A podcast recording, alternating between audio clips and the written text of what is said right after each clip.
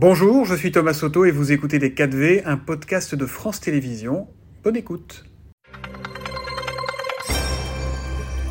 Bonjour et bienvenue dans les 4V, Manuel Valls. Ça fait longtemps qu'on vous avait pas vu, pas entendu, et vous revenez avec ce livre, Le courage, guider leur pas, 12 destins face à l'histoire, qui sortira demain chez, chez Thaïlandier, et qui est un livre absolument passionnant. Ce courage dont vous écrivez, je vous, lis, je vous lis, pardon, qu'il s'élève au-dessus de tous les clivages, il n'est, dites-vous, ni de droite ni de gauche, il n'est pas plus l'apanage des hommes que des femmes, vertu fondatrice, il reste la plus précieuse des boussoles. Eh bien, la boussole, on a l'impression que le monde politique l'a un peu perdu ces temps-ci. Comment sortir de cette crise née de la réforme des retraites, Manuel Je vois le lien. L'avantage de peu parler, de ne plus être aux responsabilités, de réfléchir et d'écrire, c'est qu'on prend de la distance par rapport à, l'actualité. Et ces personnages euh, qui nous rendent évidemment très modestes. Il faut de l'humilité face à un Clémenceau, un Churchill, un De Gaulle, un mmh. Camus. Euh, euh, mais ils nous guident. Et au fond, le courage, c'est la lucidité la d'observer euh, la situation aujourd'hui euh, du monde et, de notre euh, pays. C'est un devoir de vérité aussi que nous devons aux Français. Et puis c'est évidemment le sursaut nécessaire quand on est dans une situation de, crise démocratique profonde. Dans toutes les démocraties. Ce que nous aujourd'hui? Oui, partout, dans toutes les démocraties. Évidemment, dans la nôtre, peut-être encore plus davantage. Regardez euh, l'abstention massive aux élections locales ou aux élections législatives, euh, l'explosion euh, du champ politique avec l'effondrement des, deux grands partis qui ont gouverné pendant des années, les républicains et les, et, les socialistes. Une crise morale, semble-t-il, et donc aussi une crise sociale, ce qui est un paradoxe parce que nous sommes dans une situation économique plutôt favorable avec un, chômage très bas, ce que nous n'avons pas connu. Ma génération a grandi avec le chômage de masse. Donc face à cela, il faut incontestablement réagir et, s'inspirer de ces exemples. Est-ce que le courage, c'est pas un moment de savoir dire oui, je me suis trompé ou non, je n'ai pas été compris et de revenir en arrière? Hum. Je vois où est-ce que vous voulez euh, m'amener, euh, Thomas Soto. Le courage, c'est aussi de réformer. Hum.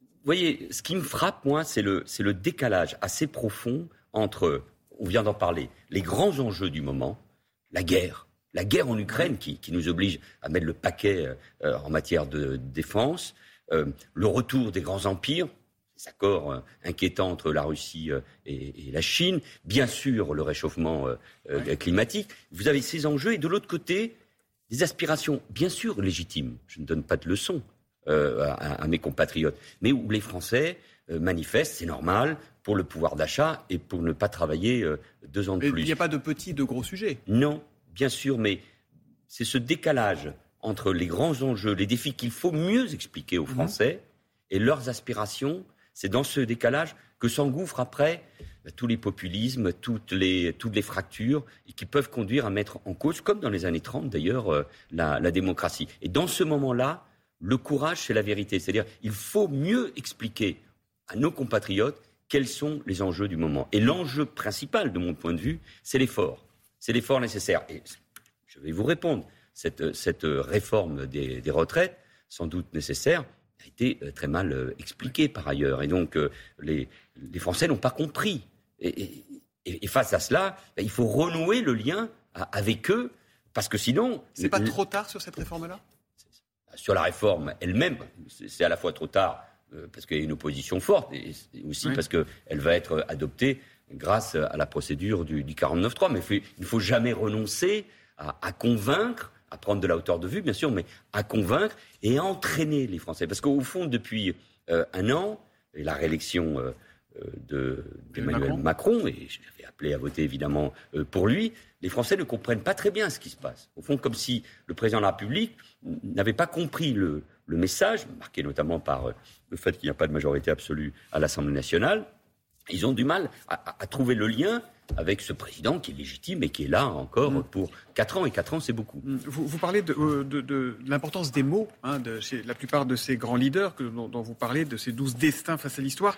J'ai juste encore quelques mots utilisés par, euh, par, Emmanuel Macron hier. La foule qui manifeste contre la réforme des retraites n'a pas de légitimité face au peuple qui s'exprime souverain à travers ses élus. Il a raison de dire ça ou il met de l'huile sur le feu? Le président de la République est un lettré.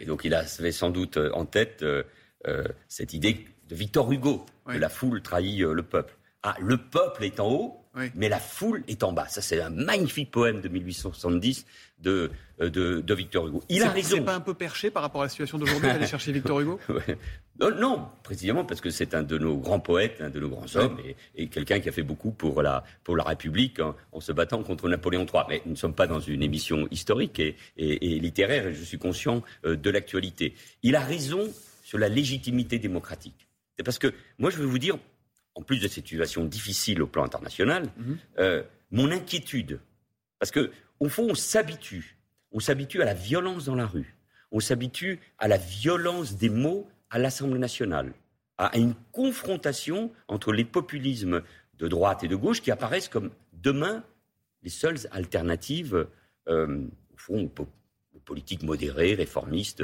euh, des républicains qui viennent de la gauche ou de la droite. Et attention, parce que là, on est en train de nourrir quelque chose de très dangereux pour la démocratie. Donc, de ce point de vue-là, le président de la République a raison de rappeler la légitimité démocratique. Mm. Mais, attention aussi, à la rupture, à la cassure avec des gens qui ont manifesté grâce aux syndicats, qui ont été particulièrement responsables et qui peuvent parfois se sentir mis en cause, alors qu'eux ont été respectueux de la démocratie politique et. Bref, ce que je veux dire, c'est qu'il faut renouer avec le pays.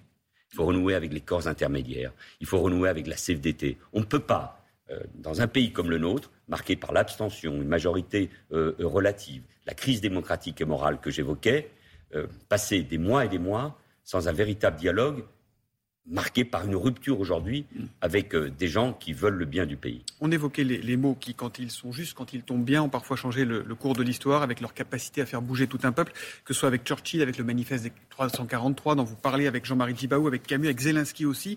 Quant au déclenchement de la guerre, les Américains lui, lui proposent de l'exfiltrer d'Ukraine. Il répond, j'ai pas besoin d'un taxi, mais j'ai besoin de munitions. Même si vous précisez que vous ne prenez pas non plus Zelensky pour un héros immaculé.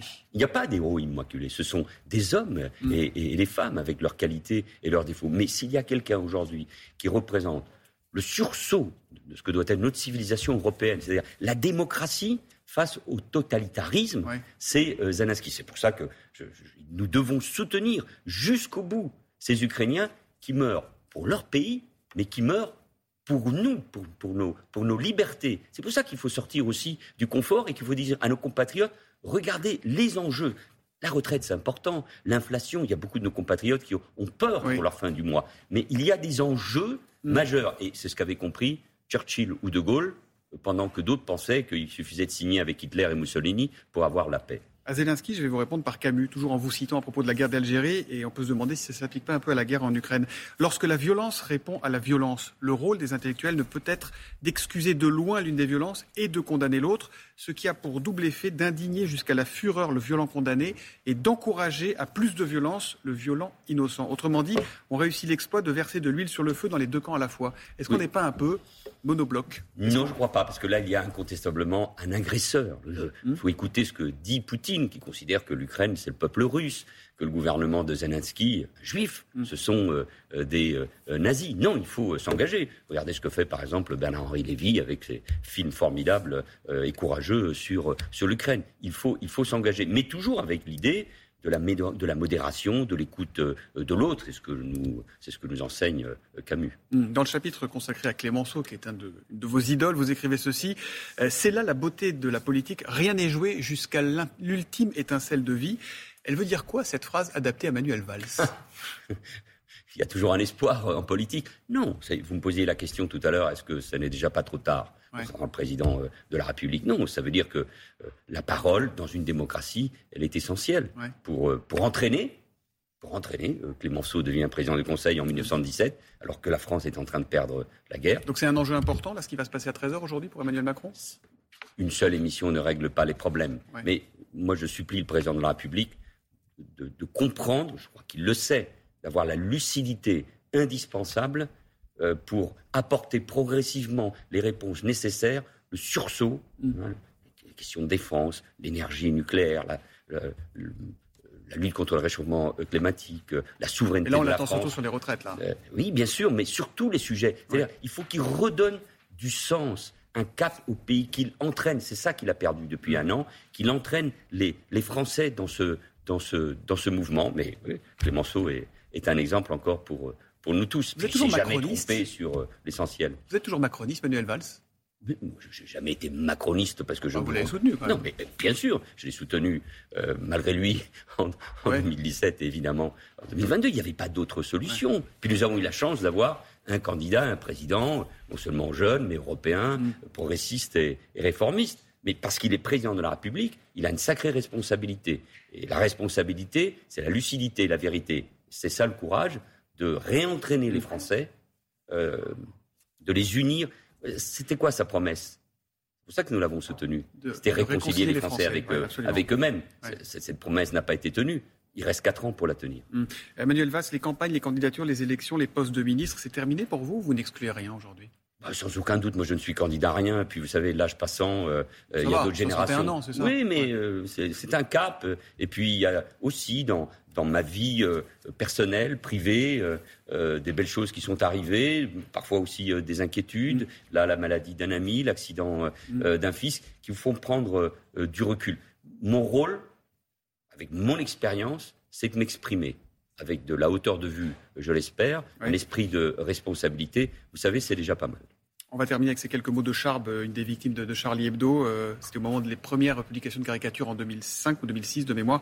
Euh, C'est peut-être pompeux euh, ce que je vais dire, mais je préfère mourir debout que vivre à genoux. Merci beaucoup Manuel Valls d'être venu dans les 4V. Votre livre sortira demain aux éditions Thaïlandier. Il s'appelle Le courage, guider leur pas, 12 destins face à l'histoire. Clémenceau, Louise Michel, Malraux, Castellion, De Gaulle, et d'autres. C'est absolument passionnant. Merci et bonne journée à vous. Merci à vous. C'était Les 4V, un podcast de France Télévisions. S'il vous a plu, n'hésitez surtout pas à vous abonner. Vous pouvez également retrouver tous les replays en vidéo sur France.tv.